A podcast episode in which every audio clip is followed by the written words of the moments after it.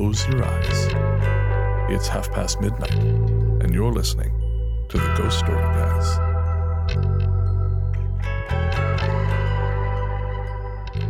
Welcome to the Ghost Story Guys. I'm Brennan Storr, I'm Ian Gibbs. and this is a show where we talk about spooks, specters, and all the other things watching us from the shadows beyond the campfire. Some conversations only make sense after the sun has set, and this is most definitely one. Thanks for tuning in. This is episode number 73, and we're coming to you from that tiny mountain cabin you dream about but can never quite reach. How you doing, Ian? I'm well, Brennan. How are you doing? I am good. I'm looking forward to getting into this week's topic or this episode's topic, which are uh, road trips to strange places. Places that may or may not be there. I've done those. Well, no, just the strange place. Well, yeah, the strange places, very much so. But before we go there, how you been? Um, pretty good. I had a cold all weekend, and Yeah, you almost died the weekend before last. I know. And then you had a cold, very- which I guess is the direction you want to go. I'm in very fragile health, apparently. Uh, yeah, like apparently. an elderly person. If, if you want to hear how Ian almost died, you have to listen to the Cabin Fever episode for patrons Oh my only. god! I can't believe you used my near-death experience to shill the patron. I have no shame. You- None at you all. really don't. I don't. I don't. Since you wrote that book, a strange little place, available everywhere. Fine books are sold. there you go. I got my royalty check the other day for the Ooh. first half of the year. How much? Oh, uh, I, I don't want you to be jealous. Okay. $86. I got my access copyright check. Oh, really? How much? Uh, sixty-five dollars. Motherfucker. Well, that's just from libraries buying the book.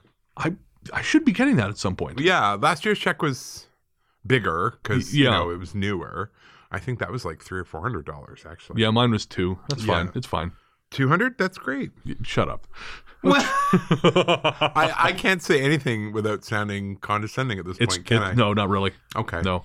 But anyways, if you want to hear how Ian died, because he's condescending and God has judged him, head on over to patreon.com slash ghost story guys and you can get access to all of our bonus episodes. We had a, I think our, our bonus episode for November was 45 minutes long. Wow, Yeah, it was a chat with uh, Kev Eustace, who was on episode 72. he's so great. Oh, he was fantastic. So again, that's patreon.com slash ghost story guys if you want to get access to all our bonus content. As for me, there is not much new. I, I'm still kind of rocking the unemployment thing. Oh, good. Well, you're yeah. making it look good. Well, thank you. Thank You're you very welcome. much. I- do have kind of a fun story, though. Oh, okay. Tell me. So I learned that the survival instinct, which I believe in myself is quite well honed, Right. is not a universal phenomenon. Okay, first of all, no, I disagree.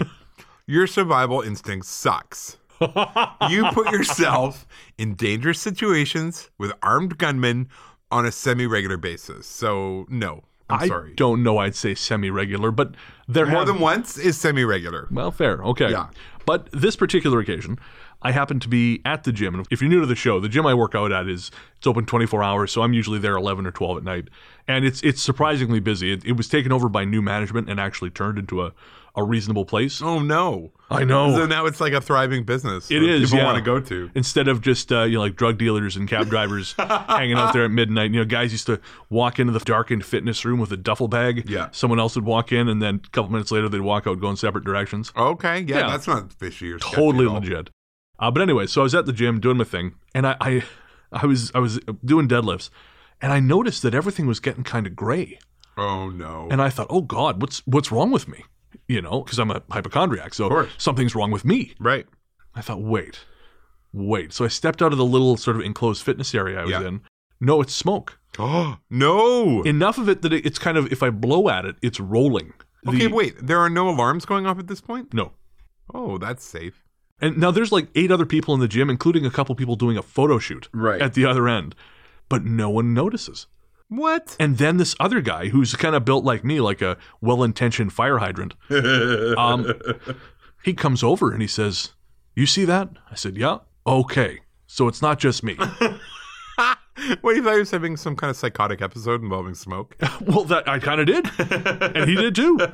And so me and this dude, uh, we're walking around and just sniffing the air. We must have looked like a couple of idiots, sniffing the air, trying to figure out what is making this this smoke. Right. Finally, I think you know what. I'm not going to call the fire department. That seems like a lot.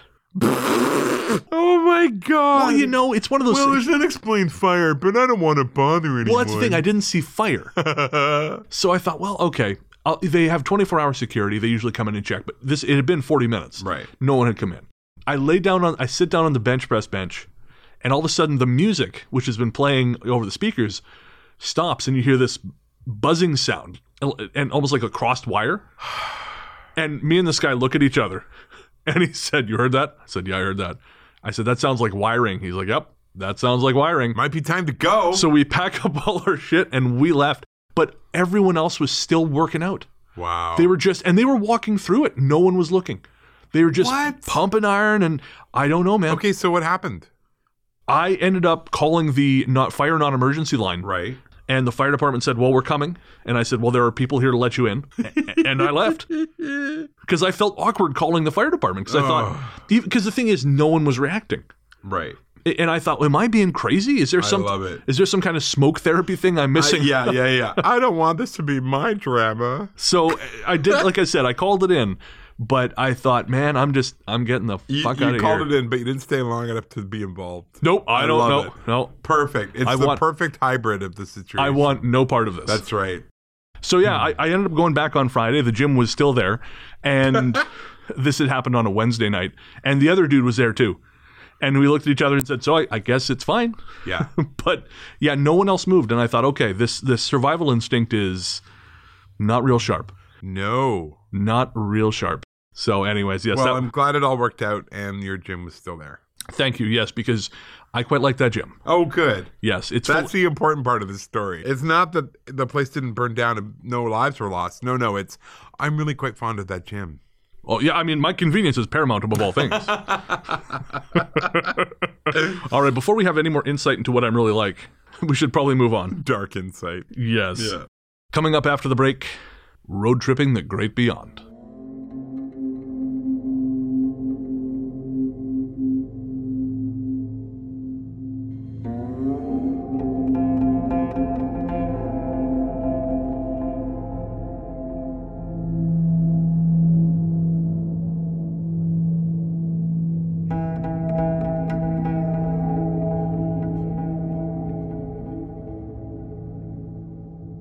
Welcome back. As I said before the break, on this episode, we're telling stories about strange road trips. Road trips that go to places that maybe aren't there when you try to go back. And eh, have you ever had an experience like that? I only had one experience like that. At one point in my life, I would drive across the prairies quite a bit.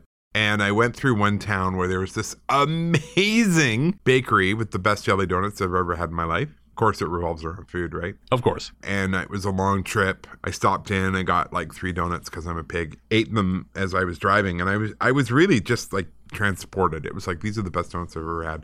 And I would always drive through that same town, and I never found the bakery again. That's sad. It was so weird. So until I moved here and found the bakery in Sydney with the second best jelly donuts in all the land, right. um, I was pretty pretty upset about that. I feel like bakeries eh, are kind of a risky proposition. I feel like they go under pretty fast. Well, the one in Syd- Sydney has been there a very long time, like 30 years or something. Right. So- but I, I find that that's kind of it. You've got Yeah. ones that have been there forever. Oh, yeah. They're either there forever or they're there for about an hour. Yeah, exactly. Yeah, Th- There's a, that crust place, I think it's called, up on Ford Street. Oh, yeah. That place back when I could when I could eat dairy, that place was amazing. but it's so expensive. Well, it is expensive. Yeah, I wouldn't go there very it's like often. hipster bakery. but you, so I would find myself thinking, how much longer is this going to be here? Because it's it was almost too much. Yes. but- Whereas the the Dutch bakery a couple doors down, very not flashy, very basic, serving the same desserts for the last 412 years. 412 years, yes. and still Yeah. still there, Yeah. still solid. And it's funny because they're not that good. No, but they're there. They're, very sweet. And They're consistent. They're consistently Yeah. overly sweet. I do, however, a friend of mine said you have to try their croquettes.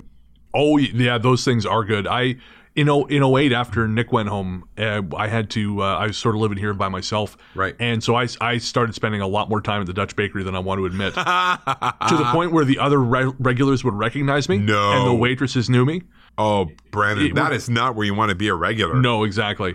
But I had many, many a, a croquette. I love it. They are very good. Yes. As for weird road trips, I, I've only had really one uh, situation where I went to a place. It was really kind of novel, Right. But we could never find it again. Oh, where was it? Well, it was somewhere in the interior of BC. I want to say near Armstrong-ish, Okay. But I was driving with a friend. His his partner was at the time she was going to uh, hairdressing school in Kelowna, Okay. which for those of you who don't know, it's a city of about 70, 80,000 people in the interior of BC. And on the way there, we we took the back roads and we were killing time. We Yeah. had you know just kind of adventuring around. I was single and fancy free, and we passed this sign that said Bear Farm. It sounds like a certain kind of lumberjacks nightclub. I wouldn't know anything about that. you have a friend who's told you about these yeah, places? yeah, that's right. That's right. Yeah, my friend Ian shit. Yeah, nice, nice. Yeah. so they're like farming bears. We don't know. There was just a sign that said Bear Farm, and, and we we were passing. and We said we should go see what the what the hell that is. yeah. And we just we didn't because we thought ah you know whatever what are we gonna see like knock up go up knock on the door and say can we see your bears? Can we see your bears? But uh, finally, you know, we got to where we were going, and we, we told his partner about this. So when we were heading back, she wanted to see it. Of course. So we went back the same way a couple days later, and could not find it again. We took the same road, Wow. and it was only a few days later, but this place was not there. what? Yeah, and, and I, I'm I'm assuming it must have been on a road that we didn't turn down, but we forgot we turned down. I, I don't know, but the bear farm was gone. So it's either a farm where they're farming bears, like breeding bears and farming them, or Which is sounds like some Jurassic Park it, level it does. It does. That's a bad or, idea. Or we're talking like Bernstein Bears level, where the bears are doing the actual farming. oh, now that I'd want to see. Uh, That I would pay to see. Yep, absolutely. You got bears and like overalls driving tractors. I'm in, like 100. percent but still with the merciless nature of real bears. So Yes. it's, it's like hostile, but with bears. Yeah, like they try and raise pigs, and damn it, they ate them all. Like I I think that would be amazing. Well, Yeah. we were never able to find out. It was just gone. I'm very sad. But the running joke then became that we one day we would. One day you'd find the bear farm. Well, yeah, and, and that we joked like that's when you went crazy. Right. You found the bear farm. That's when we started. We, we started calling going crazy, going to the bear farm. That's awesome. And it became this running joke that we would be driving that road, look in our rearview mirror, and we'd see a, a bear in a clown suit holding some balloons. Perfect. And just waving. Wait. and then you'd know. And yeah, and, Sounds and like an episode of the Twilight Zone. it kind of was. yeah. And then I, I had this um, terrible old um, uh, caller ID phone, uh, like a landline. Yeah. Kids, people once had phones plugged With into wires. the walls. Yeah. uh, but eventually it stopped working. And, and so every time the caller ID w- came up, it just said error. The running joke became that no, error is the cl- the bear from the bear farm. He's a clown. Nice. And so error to the clown bear from the bear farm became a, a sort of this running joke. that's awesome. So that, that's really my only my only experience with with the uh, you know places that are there but are not. well, I'm just intrigued by what they meant by bear farm. I will never know unless someone out there is from the interior. They saw that sign around the same time we did. Please tell us. Please tell us. I must know. Or if you have another theory that it's not just farming bears or bears doing the farming, if you have a third theory, I would like to hear it. Yes, ghoststoryguys at gmail.com. Before we get to the stories, I, I do have one, what I thought was a paranormal road trip experience where there was a place and I was seeing it at a different time than it originally was. Right. And I'm not going to get into the whole story because I've already told a couple here, but basically, I, I was in Ireland, and I, I think I told this on our uh, episode 27 about the Fae. But I came to this, Don't bring up the Fae. yeah, yeah, no, that'll be the last time. Because I was quite scared. I was in a situation where I was very on edge, Right. And I thought I'll go to this hotel on the on on the, the hill, Right. and I'll feel better. I'll have a Oh beer. yeah, houses on hills are known for being safe havens. That's right. so I get there and it's all boarded up. And then as I was hitchhiking back to my hostel uh, further down the peninsula, I mentioned that this hotel had been boarded up, and someone said, "No, it, it's open." oh, And I ended up calling this place years later to to determine whether or not it had in fact been ever been boarded up, and they said no. And I thought, holy shit! Some, you know, I really was was witness to something. Uh, but then I realized, no, I you went to the wrong hill. Y- uh, yes. yes, it was actually some crappy pub that had closed down and been boarded up. My god, that's awesome. So not quite as not quite as uh, creepy and majestic as I'd hoped. no, you probably shouldn't tell people the end. Uh, no, I probably shouldn't. Just tell people, no, it's never boarded up. And you knew that someone, something was protecting you from going in to the hotel on the hill. I don't think I'm going to do that because I feel like that puts me in league with certain television hosts Oh, we're not naming nameless. names. but uh, we don't want to be those people. yeah. well, it's what sells. That's fair. Apparently. Yeah. well, time to sell people some stories. Yeah, exactly.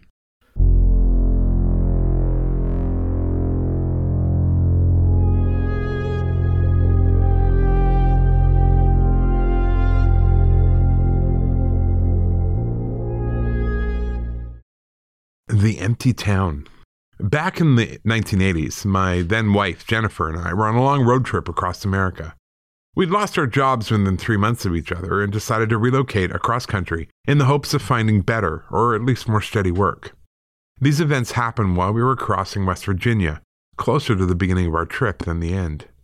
We had paper maps, remember those, but they were really only useful for long range planning, and we didn't have detailed maps for individual states. Maybe a couple hours after crossing the state line, we got lost, way lost, on back roads. At first, it wasn't a big deal a left turn here, a right turn there, but as the miles on the odometer clicked past and all we were seeing was trees, I began to feel a tiny prickle of fear. When we finally drove into a tiny town, and I mean tiny, it was a cluster of buildings at most, I breathed a huge sigh of relief and the fear receded. But it began to return when we realized there wasn't a single person around. Not one. Despite our having been lost as long as we had and it was still before noon, yet every single building was locked, save for the pub, and even that was empty.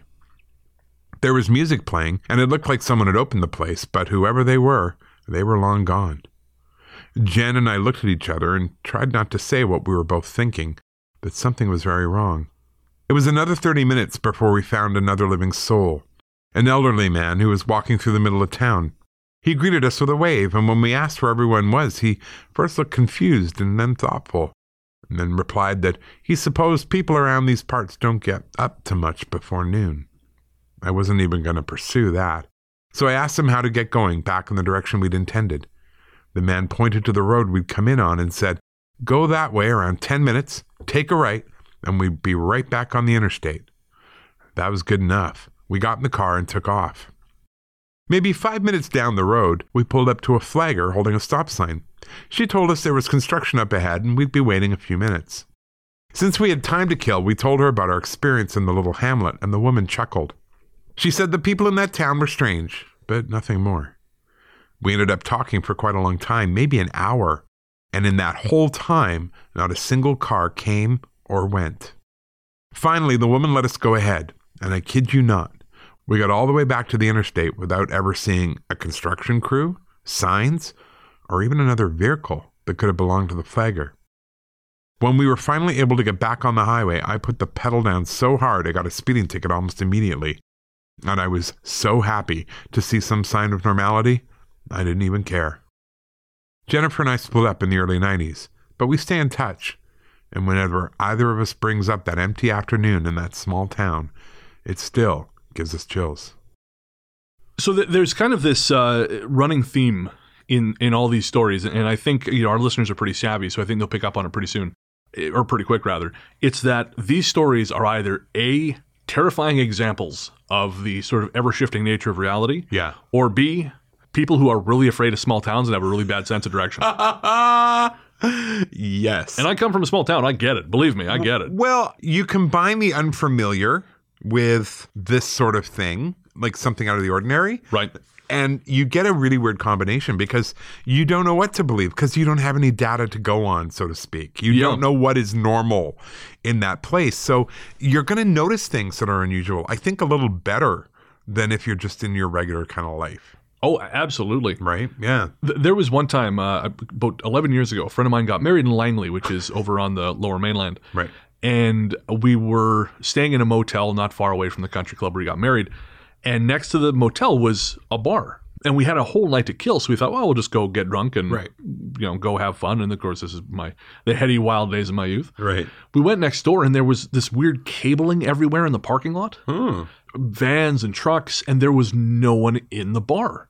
And Whoa. the prices seemed really low and we thought are we on a movie set you know is there are they shooting here Sure. and, Yeah. Yeah. and uh, finally you know a waiter came out and and we I remember asking him you know is this a real bar kind of looked at me like I like I've gone soft in the head and he, yeah yeah and we explained everything he goes oh yeah no he said they are shooting a movie nearby Oh, but he said no this this is a real bar and we just you know you're used to places where the prices are garbage Right. so, yeah. Yeah. uh, yeah. It- But it was funny because we were, if you told us that this was like some kind of Potemkin built by aliens to Right. uh, capture unwary drunks, we would have been like, yeah, no, that fits. yeah.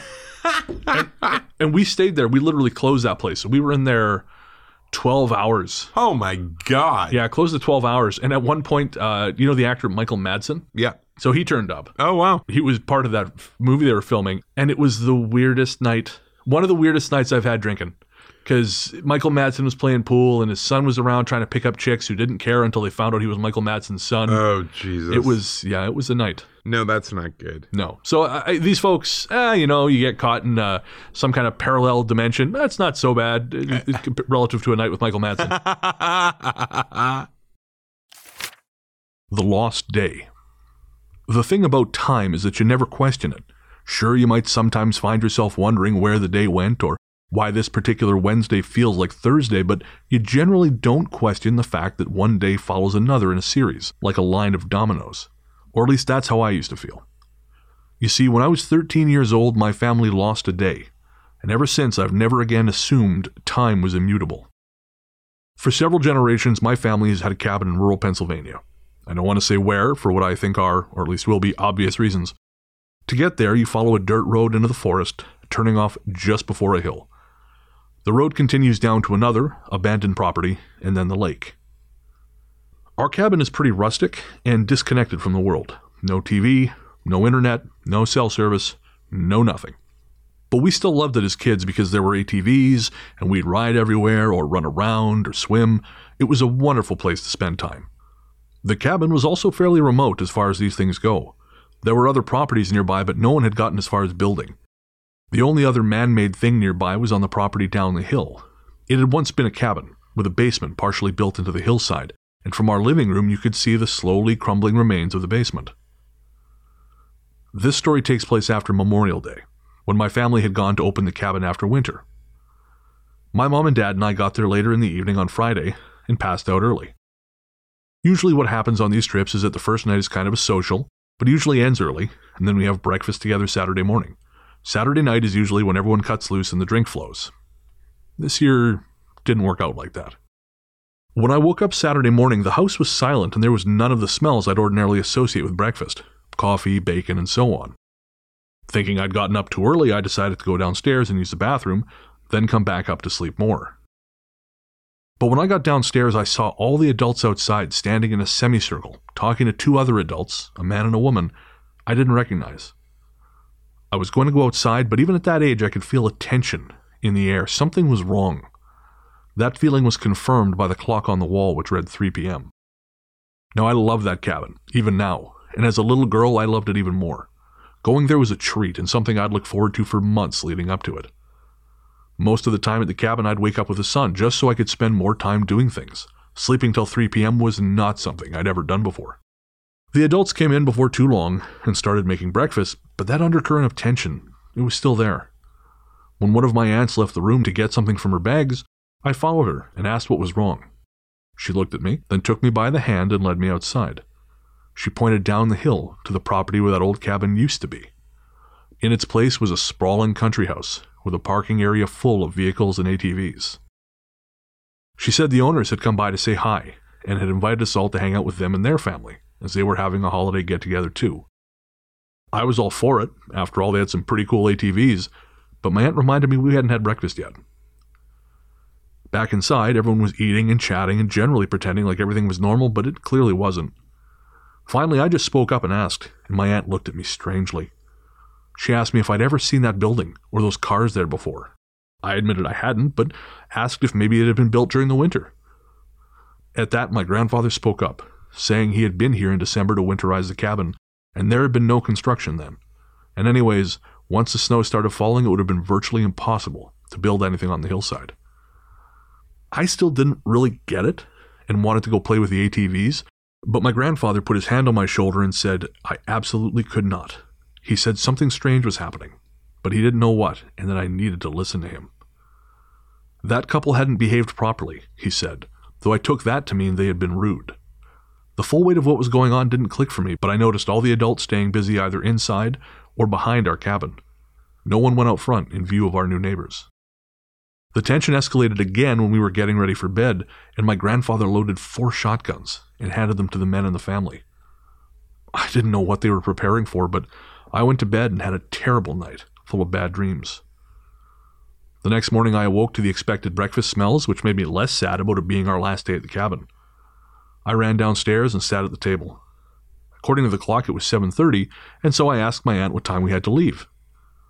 She looked at me quizzically and said, "We didn't leave till Sunday," which I was fairly certain it was. She said to me, "We just got here last night." There was something about the way she said that and the look in her eye suggested something still was off. I pushed my breakfast back and went outside to find the country house down the hill gone and the crumbling ruin back in its place. After that, I don't know how, but my mind just gave in and I treated it like any other day. I rode around on one of my grandfather's ATVs, the adults visited outside and played games. It was just another holiday. The sun was shining and we didn't have a care. It wasn't until Monday at school that reality came crashing back. I was summoned to the office and asked why I hadn't been in class on Monday. Confused, I told the school secretary it was Monday, but she shook her head and pointed to the calendar. It was Tuesday, and not only had I missed Monday, but the school had phoned my parents the night before asking why I hadn't been present, and they'd simply hung up. We lost a day, but no one wants to admit it. Yeah, I don't know. You know, when we put together these stories, and, and like I said, you know, I, I think some of our listeners will hit on this. There are some that I kind of think that's too good a story. Well, and you know, when you're a kid, you can have pretty intense dreams. That too, yeah. And this to me seems like a really intense dream Oh, interesting. that this kid had, which is why it wasn't the time they thought it was. Right. And when they went back to school, I can absolutely see if you're a young enough kid, who cares if you miss a day of school? Right. So if you're having a good time with the family, you've gone up to the cabin, I would absolutely keep my kid an extra day out of school, Right. as I'm sure you would with Nathaniel and Kiki. Um, I hate you so much. and so I'm just thinking, no, you had a really intense dream. Yeah, and again, I, I want to believe it because I love the idea Oh, I love that idea. shifting reality and, and sort of this sense of creeping unease because, you know, I'm, I'm a masochist. Yeah. But yeah, it, it just seems a, a bridge too far. I just think this kid had a really intense night after traveling up to the cabin, Right. had some very intense dreams, Right. and then the weekend proceeded as planned. Yeah, that, that could very well be. You know? Because it, it reminded me a little bit of that other story we decided not to include. Yes. And that was, I don't remember the specifics of that. You found it, but Yeah, no, it was just a story about they went to a town and the only person there was a gas station, and the guy's like, "Oh, you need to get out of town because tonight's the reaping or whatever it was." oh, yeah, I think and it then, was and then people drive up and they're like, "Are these our guests for the evening?" right, twirling their mustaches. Pretty much. Yeah. And I'm like, mm, no, let's not. Yeah, like, come- come on, guys. Come on. It just sounds like a cheesy Netflix movie, to be honest with you. So a Netflix Christmas movie. Oh, God. Yeah. Netflix Christmas movies and Hallmark Christmas movies are about the same. yeah, I was going to say they're interchangeable. They really are. Although I don't know what the Christmas movie industry is going to do now that Lori Loughlin's going to jail. So we'll just, it's all going to come to a crashing halt. and Becky, choices were made. Choices are made. Our next story is called Late Last Night and the Night Before.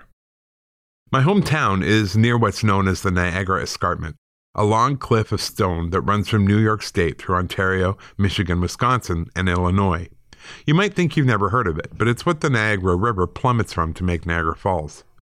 The part of which, which runs near to our hometown, is known for its climbing and shallow caving. It's not easy going. There's a lot of crawling involved. But if you're young, motivated, or both, it's a real adventure. At the time this story takes place, I was both young and adventurous, as were my friends, and so we were exploring the cliff face when we came upon an entrance we'd never seen before. It looked fairly deep, so we decided to venture in and see what it was like. As I mentioned, most of the caves on this face were shallow, so we hadn't brought flashlights, and that meant we weren't comfortable exploring this cave too deeply. In what little light was available, streaming as it was from the entrance, we could see the cave was unusually clean. Usually, those in this area were full of trash and beer cans because some people really suck. This one, though, it was totally clean, but something was off. We heard things in there that I still can't quite describe. Still, we went further in, our lighters now providing a dim glow from which to observe the stone world around us. Frank, the smallest of us, was the first to feel something actually touching him in the half light, but then the rest of us had the same. We were poked and pulled by something in the dark, which we assumed was one of the others messing around. It was only when we compared notes afterwards that we realized none of us had touched the other. There was still more cave to go, but something in me said we should head back, and so I suggested to the group, who all readily agreed. It was a short walk back to the opening, and when we got there, the sun was setting. We'd gone into this cave at midday and been in there maybe half an hour, but according to our watches, a full three hours had passed. The following weekend, we came back with flashlights, prepared to explore that cave properly. And you know what? It was gone. Or if it's there, we had somehow completely forgotten where it was. Because despite repeated attempts, we've never been able to find it again. I have been in exactly one cave in my life. I have no intention of ever going in another. And the idea that there is something out there that uh, may or may not appear and disappear, possibly with me in it, uh, makes me feel like I'm justified in that decision. Yeah, if I have to struggle through a small opening to get into some other part of the underground death trap, I'm not doing it. Um, I just read an article actually about, I think it's called the Peanut Cave or the something, in which there is still a young man uh, stuck in that cave. Um, Really? Yeah, he died in there. And this is modern times. This isn't that long ago. Apparently, there's just this one tight part, and he had gone too far into it and could not back out. Oh, they sent God. in rescue teams. They could not get him out. And eventually, they sealed the cave up, and so no one else would go in. Oh. Um, and he's still in there. Jesus. And this is just a regular guy experienced in caving who got himself in a literally a tight spot that there something to do with his ribs, you know, like your ribs will go down but they can't I don't remember exactly what it was, but it was Oh. just reading it made me feel sick. Yeah, I- it's freaking me out just sitting here thinking yeah, about it. and I'm not good with small spaces anyway, as we've talked about my MRI experiences. of course. Um, and so stumbling through a cave while bombed on pot chocolate, probably not a great plan if that's the only way I can do it. Um, so yeah, no, no, no. To our listeners out there, there is a Japanese um, manga artist or uh, author named Junji Ito, and he did this story called the uh, the Enigma of Amigara Fault. And this reminds me of that. Um, you, actually, you might even I don't know. It, it's horror, but you might like it.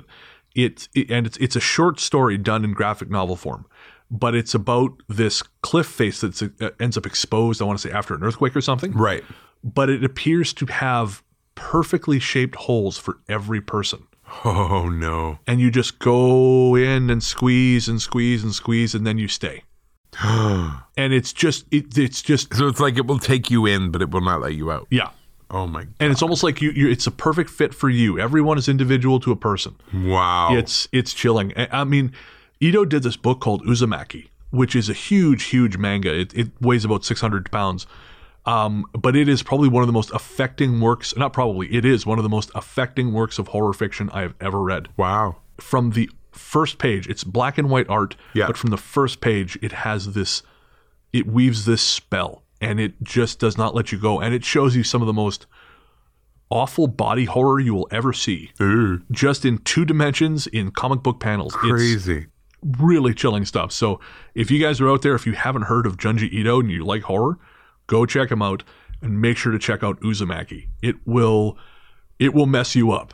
It's that kind of horror. So I guess to add to Ian and Bren's list of how nature is trying to kill you, uh, we have forests, obviously, Yeah. and now we can add caves. Yeah. Oh, and the ocean. Oh yeah, The ocean. Everything in the ocean wants you dead. it's true. And Yeah. Australia.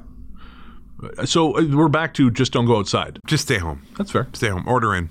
I I have no problem with this. the Village. I spent years working graveyard shift and it permanently screwed up my sleep schedule. So my hours aren't far removed from that of your average vampire. Kind of sounds like me, actually. Nowadays, I work as a freelancer, so when I'm not working during the night, I take long drives, and since I live in the eastern US, there's no shortage of little towns to run through in the hours leading up to sunrise.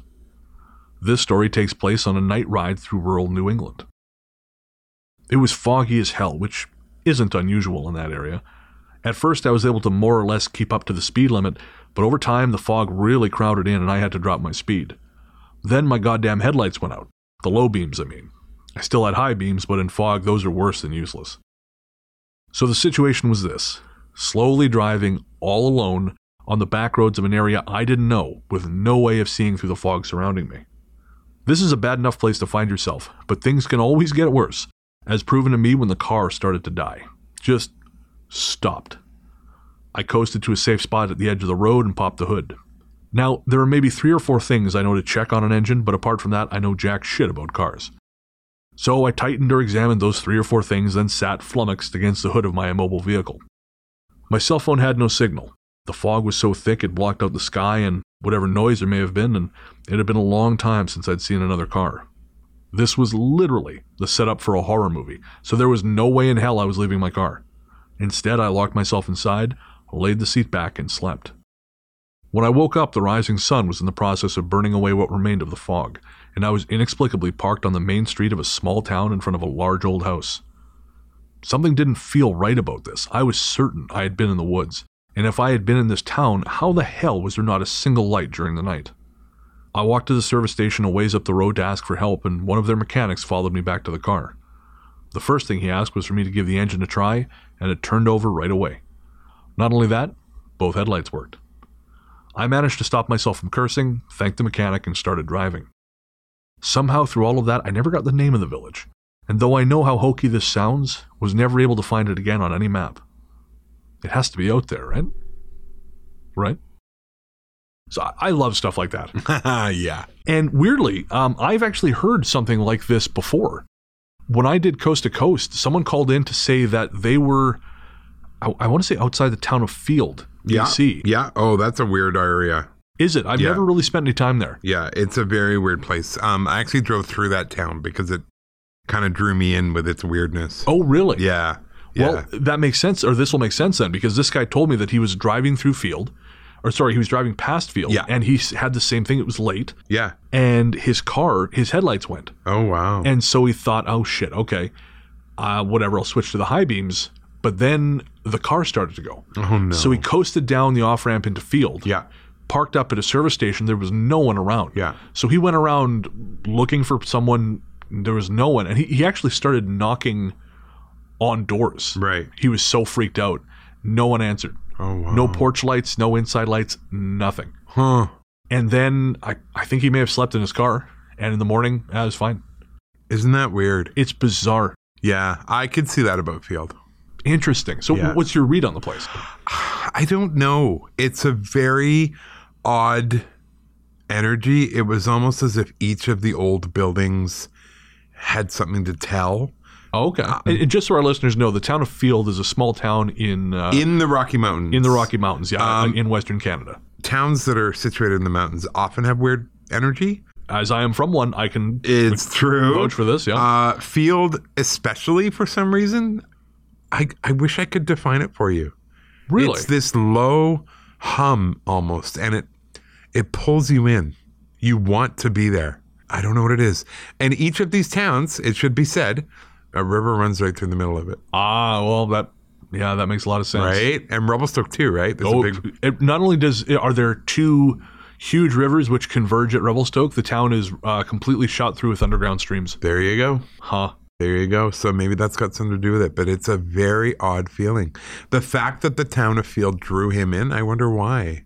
Yeah. It I- did, clearly, Oh, absolutely did. but I wonder why. yeah. Yeah. I guess we'll never know. Interesting. Dance like someone's watching. Back in the early 2000s, my wife and I moved out of eastern Texas to New Mexico. To avoid traffic on roads, we decided to do most of our driving at night. And I have to say that seeing the landscape change from hill country to desert under the glow of the moon was a unique experience. My wife and I separated amicably a few years ago, but we both have fond memories of that drive. Sometime around 2 a.m., we found ourselves in need of gas and just happened to be rolling through a real small town. The kind of place where there's so little to see you just about miss the reduced speed sign on the way in. It was at the far end of town, just before we were about to pick up speed again, that we found the service station. The station was old, and I mean old. No lock on the pump, no prepayment. Even the readout itself was the old clicking readout. There was no electronics anywhere to be found. I grew up paying before you pump, so I wandered into the station. At first, I thought it was closed. After all, there was only one light on in the far back, and it wasn't much brighter than the moonlight outside. It was also completely empty. the only sound a tune I couldn't place, coming from a radio I couldn't see. The music was an upbeat piano piece. As I moved closer to its source, I began to hear shuffling. The hairs on the back of my neck went up. Something about this place chilled me right down, but I wasn't completely sure what. My instincts told me to leave, but I wanted the gas, and after all, I was probably just being silly. Slowly, I crept towards the back of the store. The music was coming from around a corner, and when I rounded it myself, I wasn't quite sure what to do. The music came from a large radio, and next to it was a man in his early 20s, dancing. In and of itself, that would be fine, but the way he was dancing had nothing to do with the music. Like I said, it was kind of an upbeat ragtime piece, and he looked like he dropped a tab of ecstasy, rubbing his hands all over himself.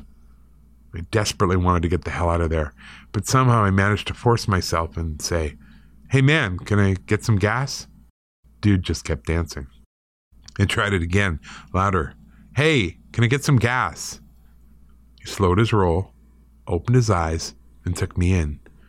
But he looked, well, he looked hungry, and I didn't like it. Silently, he came out from behind the corner to stand behind the register. I laid $20 on the counter and said, The full 20, please. But he just kept staring. I slowly backed out through the door, hoping he'd turn on the pump, but he never once looked away from me. I was able to gas up, so he either did something when I wasn't looking or the pump was just always open. After that, I got in the car and drove like hell out of there, telling my wife about the strange scene on the way. Just before the station got too far away to be seen in my rear view, I looked back, and the young man was still standing there, right where I'd left him, and that $20 was still on the counter. So at this point, you're thinking, who cares? You went to a gas station at ass o'clock and disturbed some poor kid on the night shift who decided dropping X was a better use of his time than staring out the window.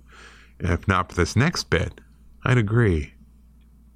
A few months later, we were coming back the same way to visit family, and since that station had become kind of a running joke between my wife and I, we decided to stop by in the daylight and see what it was like. Well, it was gone. Not only was it gone, but the lot where it had been was gone too. There was no gravel, no concrete, just grass. Usually, the process of removing gas pumps and tanks is a long one, and the land takes a while to recover. But there was no trace of anything having ever been there at all. My money is still on a bored teenager on ecstasy.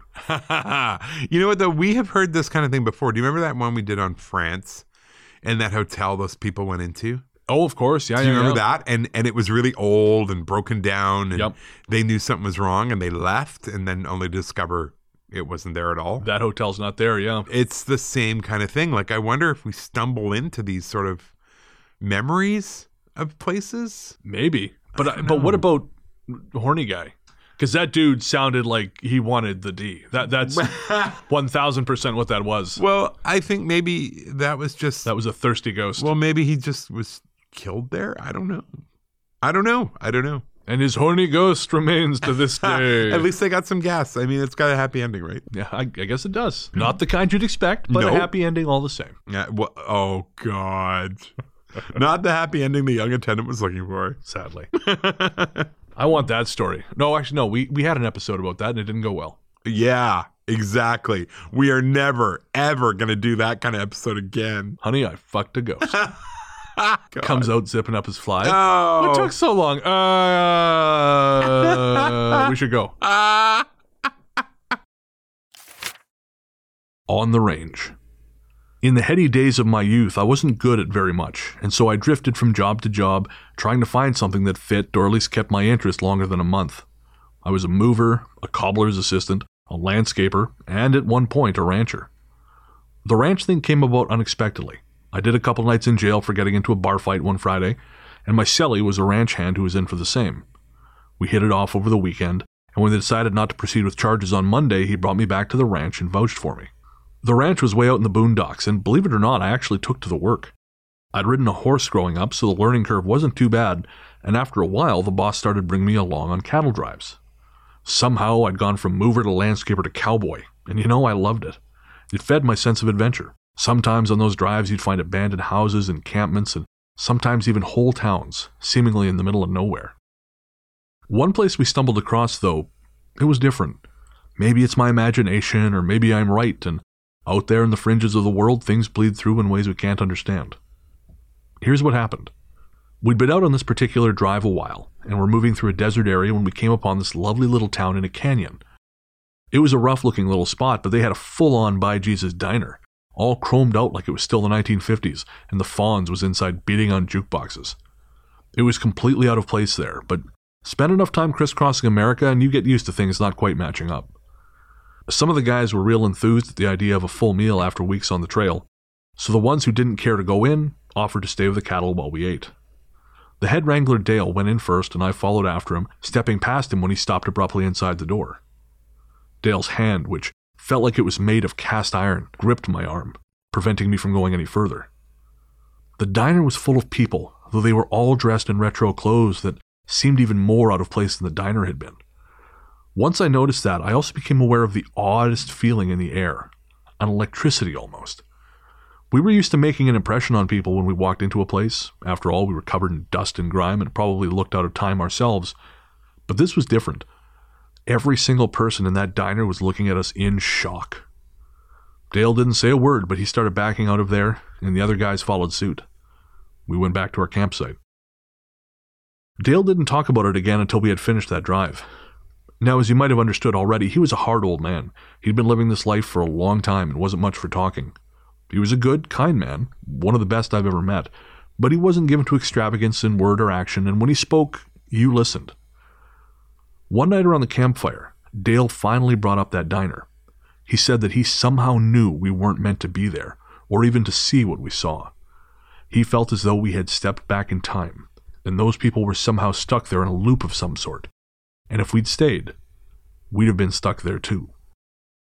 That sounds like absolute nonsense, I know, but coming from the most level headed man I know, I had to at least consider the possibility. To this day, I don't know what we saw, or what would have happened if we'd stayed in that diner. Okay, so I can get the diner appearing out of nowhere weirdness and the people in retro clothing. I don't buy the if we go in there, we're going to be trapped in their loop. I don't believe that. I wonder though if that's just the kind of thing, like a conclusion someone jumps to. Probably because they they feel a sense of foreboding or danger or fear. Yeah. So that's where they go to. Like, oh, if we do this, this will be the outcome. Right. Where realistically, I think it either would have just not been able to sustain itself Right. or I don't know. But I don't, yeah, I don't think they would have been trapped forever in a 1950s diner. Yeah, it's a little too Twilight Zone. A little bit. It, it does remind me, though, of one of my favorite stories I've heard on Jim Harold's Campfire, which is the story of the Roadhouse. Uh, and I, I don't, I, you and I have talked about it in past, but uh, if you haven't heard that, go listen, go look it up on, on Jim's site. Jim, I will, I will always give Jim a plug. Jim is a legend, and uh, he has done a lot of good for us. So yeah, but anyways, check out that story. You'll you'll see it bears a, a lot of resemblance to this one. The Black Ocean. My father used to run a business that rented out 4x4 vehicles to foreigners who wanted to explore rural Africa. These cars were practically indestructible, almost never breaking down, and my father worked hard to make them that way since if they did break down, he would have to go get the thing. This story concerns the trip to get one of those broken down 4x4s. The customer had broken down in Namibia, which was about 20 hours away from where we were in South Africa. And since school holiday was coming up, my father asked me if I wanted to join him on the road. I was thrilled as he didn't often do that, and we set off. The trip out there went fine. We hooked up the broken vehicle without any trouble and began towing it home. It wasn't until after dark that things started to go sideways. At the time, I was 16 years old and knew the countryside quite well, both from visits and lessons in school. Apart from the usual geography and political stuff, I also knew it had some intense stories about spirits, ghost towns, and so on. But I was a smart-ass teenager and thought those were just stories with no basis in reality. Boy, was I wrong. It was around 2:30 in the morning on the return drive, and I was napping in the passenger seat when my father woke me up. He was uneasy, which was out of the ordinary for him, as he's a pretty cool customer. He then asked me to look in the rearview mirror and tell him what I saw. I told him I saw what looked like bouncing headlights right close to us. At that point in the journey, we may as well have been sailing on a black ocean. The moon above was covered by clouds, and the hills around us swallowing up what little light there was. We were alone in a way you can only be in Africa. My father didn't even know exactly where we were. He said he'd been following the GPS and asked me to see if it indicated there were any towns nearby. Of course, there weren't. We were sailing that Black Sea for another 300 kilometers at least. He then said, Watch this, and swerved the vehicle into the center of the road. The bouncing lights followed, like they were tied to us. We went back into our lane. It's probably a truck, he said without much conviction in his voice. I suggested letting it pass, and so we slowed the vehicle and our towed cargo to less than 60, then drifted into the hard shoulder. The lights followed.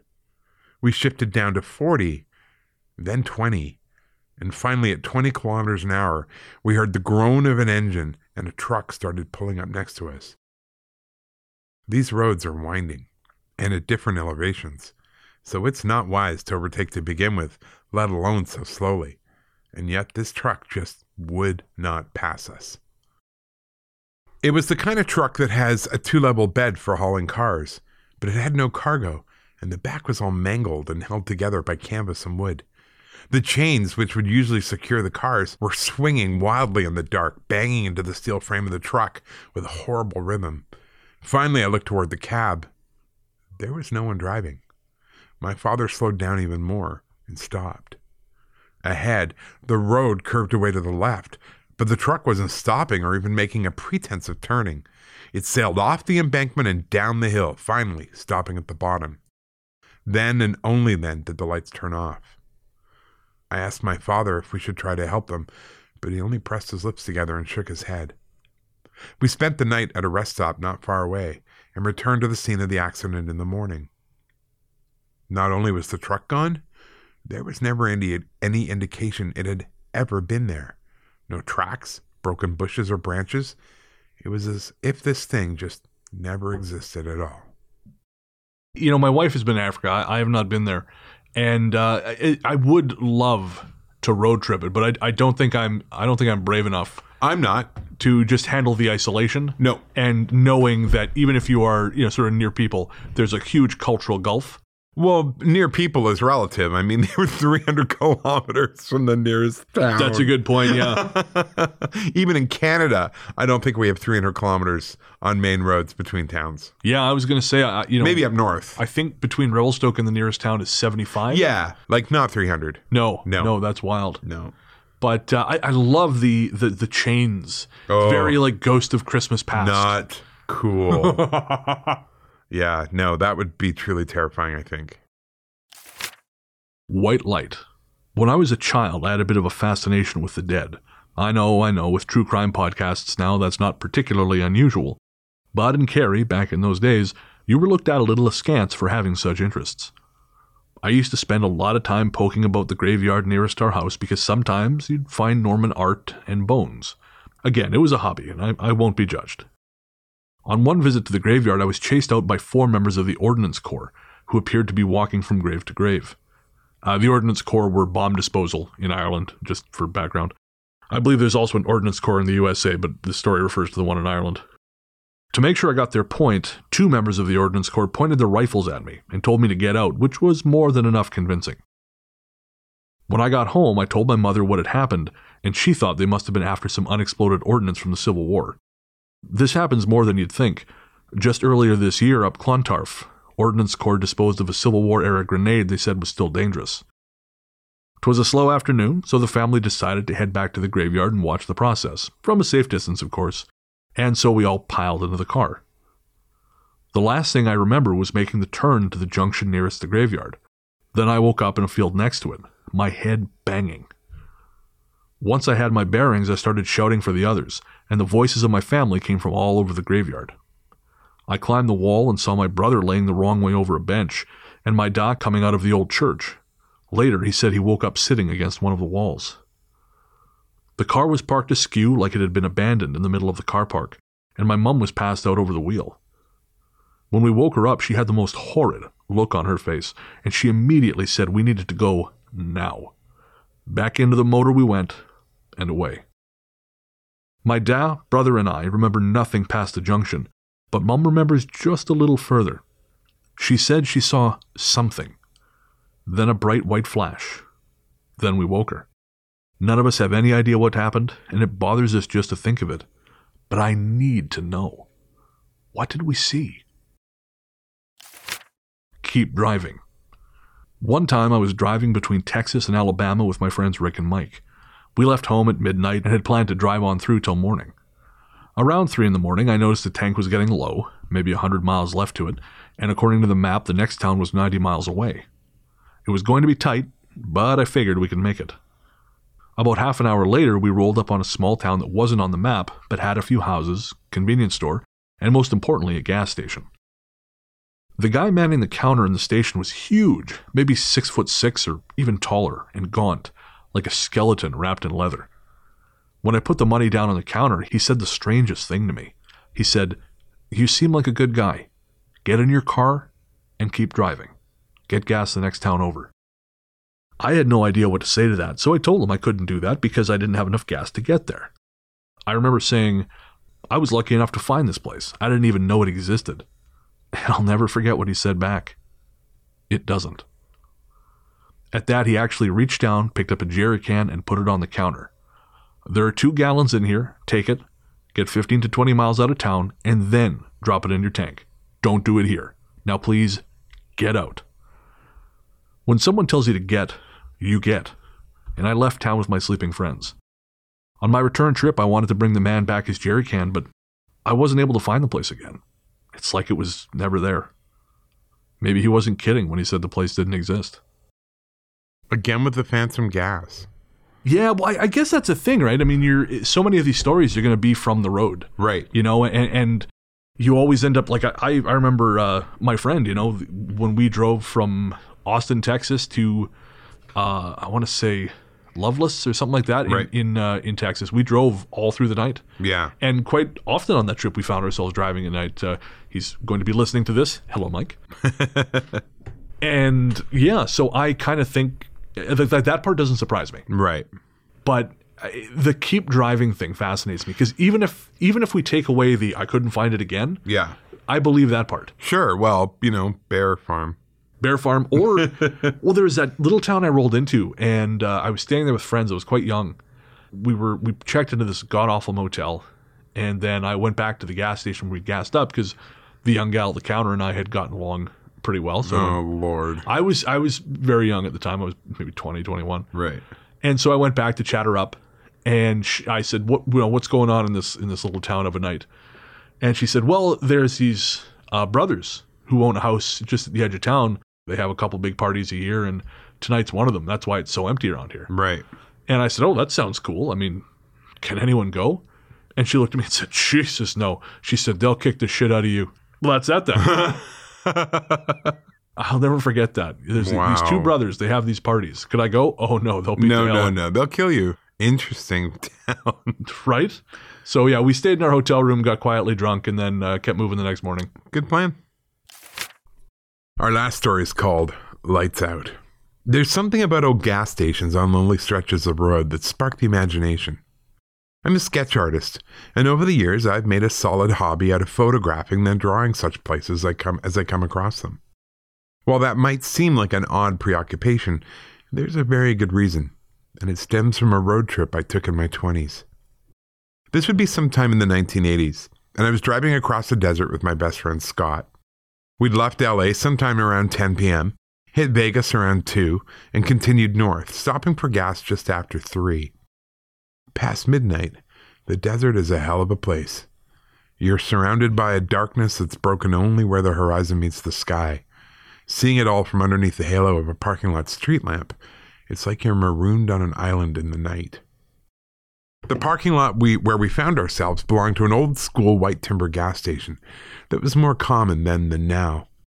The pumps are analog, and pulling onto the lot rang a bell inside the building. It was Scott's turn to pay for gas, so he went into the station and I leaned against the warm metal of the pump, the gasoline smell burning my nostrils in a not unpleasant way. Ours was the only car on the concrete apron, and it had been a while since we'd seen another. This wasn't that uncommon for that particular highway back then, so I didn't think much of it. Scott had only been in the station a few moments when he came barreling out, feet flying. I remember his face was pale and he shouted, Get back in the goddamn car. He was usually a cool customer, and seeing him panicked was enough to forestall any questions. I got back in the goddamn car and I drove. For the first 10 miles, Scott wouldn't speak. He was still breathing heavy, looking behind us, both behind the car and in the back seat. It was scaring the hell out of me, and finally I demanded an answer. He said, So I went inside, and the place was full of people, full of them. As soon as I walked up to the counter to pay for gas, every one of them turned to look at me, and then the lights went off. That was it. Maybe it was a clandestine meeting of people who didn't want to be seen. Maybe it was something else entirely. I don't know, but whatever it was, we found a different station up the road and never saw that other one again. But when I do see one that reminds me of it, I take a picture before going inside and then sketch it, just in case I ever find it again or it finds me. We'll be right back with our patron shoutouts and listener mail.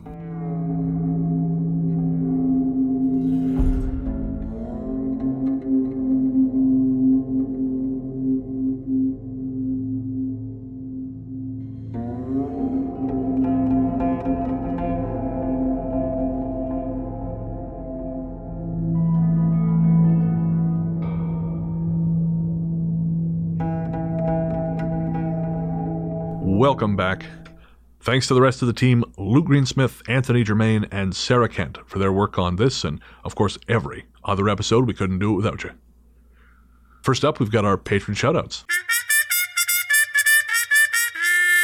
Of course, we'd like to thank all our patrons, but we'd especially like to thank our newest patrons. They are Becca Smith, Joanne Connell, Michelle Randall, Thank you so much for supporting the show. I can't tell you what it means to us. I know I say that every time, but it is true every time.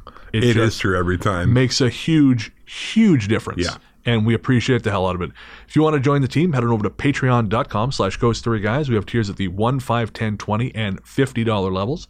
You get access to everything from bonus episodes to exclusive stickers, our live show, which we just recorded last night back at my place. And the live show is just an opportunity for you to hang out with us, tell us what's going on with you. We'll tell you what's going on with us. You get to hear some stuff that we can't talk about on the main show. Or even Ask us questions. ask us questions. I, I don't know what you'd possibly have to ask us, but you can. so again, to get all that, head over to patreon.com slash ghost story guys. Again, that's patreon.com slash ghost story guys. Next up, we have listener mail. Our courteous and efficient staff is on call 24 hours a day to serve all your supernatural elimination needs. We're ready to believe you. We're recording this episode about a week ahead of schedule. Uh, again, uh, recording our last episode on a Saturday really kind of threw things off. So if you're sending us an email after the release of episode 72 and you're wondering why the hell you're not on this list, that's why. We'll definitely get you on the episode after that. But for this time around, we'd like to thank everyone who wrote in, including Christina, Emily, Richard, Kimberly, Christy, Rebecca, Ruth, Brian, Denise, Emily, Sandra. and Kara. Nice. Thank you so much, guys. Again, hearing from you, your compliments, your questions, your gentle criticisms reminds us that you're out there, that you're enjoying what we do, and that in turn makes us want to keep on going. And also, if you've got a ghost story you want to share, or even a paranormal story, it doesn't have to be a ghost story, just a, generally a paranormal story, send it all to ghoststoryguys at gmail.com. We'd very much love to hear it. We're also on Facebook at facebook.com slash ghoststoryguys, Twitter at ghoststoryguys, and Instagram at instagram.com slash ghoststoryguys. But if you're going to send us a story, please send it to the email address at ghoststoryguys at gmail.com. Otherwise, they get lost. They do get lost. It's not that we don't appreciate it. We absolutely do. But uh, sometimes hard to keep track of all the information streams.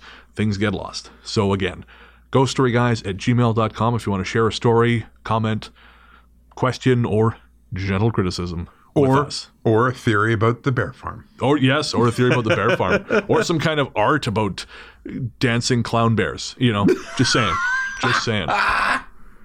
Actually, um, speaking of great art, uh, I, I forgot to mention this on the show, but uh, our listener Sam, Sam Georgieff, uh, who uh, sells art as Poor Dog Farm, Right. Remember he did those fantastic uh, black dog drawings. Yeah. So he did this incredible series about a month and a half ago of Wendigo drawings. Ooh. And I really, I hope he's still got the prints up in his uh, in his Etsy store because I love this goddamn thing. It's so scary. I will show you once we're off air. Okay, cool. So good. So, Sam, if you're still listening, which I, I hope you are, I love those things. I know I told you that on Instagram, but I want to tell everyone. Make sure to check him out. Again, you can find all the links at, at his Instagram account at Poor Dog Farm. Such great stuff. But, anyways, moving on. I don't think we have anything coming up really, although uh, we are preparing our uh, sort of kind of a greatest hits episode for January. Yeah. And so if you've heard a story on this show and you just love it, it scared you or reassured you or some combination of the two, let us know. Again, that's ghoststoryguys at gmail.com. And we will be rereading those stories on that upcoming episode. We're probably going to do about 10 of these stories. And we've had a couple people get in touch already, but we still would love to hear more. Of course, we have our own favorites, but we want to hear yours.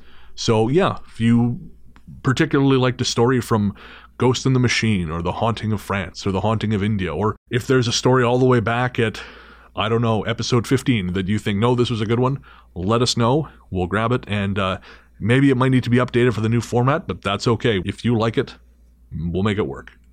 Again, that's ghoststoryguys at gmail.com and send us your favorite stories from the past Ghost Story Guys episode. That'll be for our mid January show. And I guess that's it for upcoming stuff. Yeah. I don't have any interviews scheduled. I don't have. Everything's kind of winding down It really is. Yeah, post Halloween, it's this long, slow slide. until we get to the new year. yeah, and of course we we record the mid January episode way early, so we can take most of January off. And uh, sometimes I think we should just do that in November because November is so quiet. Yeah. you know. But uh, oh, I guess it gives me something to do. Keeps me from focusing on the uh, the yawning gulf that is my life. The inevitable march towards death. yeah, exactly. Yeah. Lord knows I need the help. If you want to pick up some Ghost Story Guys merch, head on over to ghoststoryguys.redbubble.com. We've got all kinds of gear over there. And if you do buy something, make sure to forward us your receipt or let us know and send us your address because we can't see it when you order something from them. And we will send you a couple uh, Ghost Story Guys stickers as a thank you. Our theme song was written and performed by Peter of Podzontom Music. You can find him online at soundcloud.com slash Music. Our story's theme is The Future Belongs to Them Now by Hexxagram. If you want to find more from them, head on over to Hexxagram, that's with two X's, not three, dot bandcamp.com. And finally, all other music and sound effects on this show are provided courtesy of Epidemic Sound. If you're looking for pod safe music and sound effects for your next project, head on over to epidemicsound.com and check them out. Oh, and finally, of course, don't forget to rate and review us on iTunes. It helps bump the numbers, and we appreciate the hell out of it. Also, you know, we kind of like when you say nice things about us. We do. I got to admit it, It's you know. embarrassing. It really we is. do. We can still kind of like it. We're artists. Stroke the ego. That's ruffle our hair. That's it. So, well, what's left of mine at least. Rub my head for luck. All right. We'll be back in two weeks with another show, and until then, Into the darkness we go.